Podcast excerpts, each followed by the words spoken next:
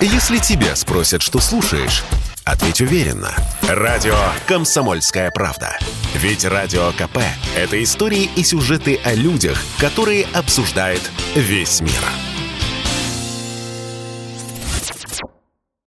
Россия и Беларусь. Время и лица. Здрасте, здесь Бунин, и сегодня давайте попробуем отметить День радио. Если кто-то, взглянув на календарь, подумает, что я что-то напутал, ведь обычно в России этот праздник приходится на 7 мая, то будет не совсем прав. И вот почему. Да, действительно, формально 7 мая празднуется День радио как праздник работников всех отраслей связи.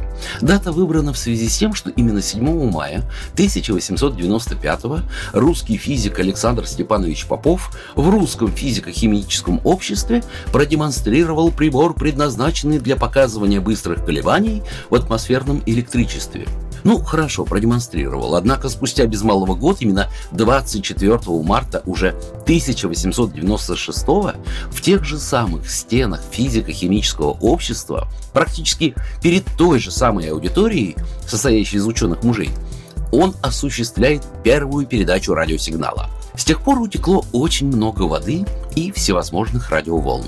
Мы привыкли к тому, что практически где бы ни оказались, под рукой непременно найдется радиоприемничек с большим количеством частот, из которых можно выбрать ту, что больше по душе. От любимой музыки и заумных разговоров до радиопостановок, которые в полной степени передают магию радио. Кстати, в одном только Минске сегодня насчитывается около трех десятков радиостанций эфирного вещания. Ну, в Москве по понятным причинам их больше, чем 50.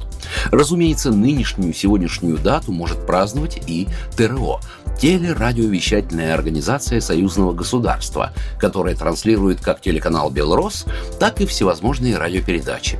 Их можно слушать в белорусском эфире на Первом национальном канале Белорусского радио и Первом союзном радио. Стоят они и в сетке программ многих российских радиостанций Вести ФМ, Радио России, Культура, Говорит Москва и, разумеется, здесь на радио «Комсомольская правда». Союзный вектор, мозговой штурм, вторая родина, афиша Союза, союзное государство, картина недели, что нового, союзные СМИ, что где когда, новости союзного государства. И, разумеется, та, что вы сейчас слышите, Россия и Беларусь, время и лица.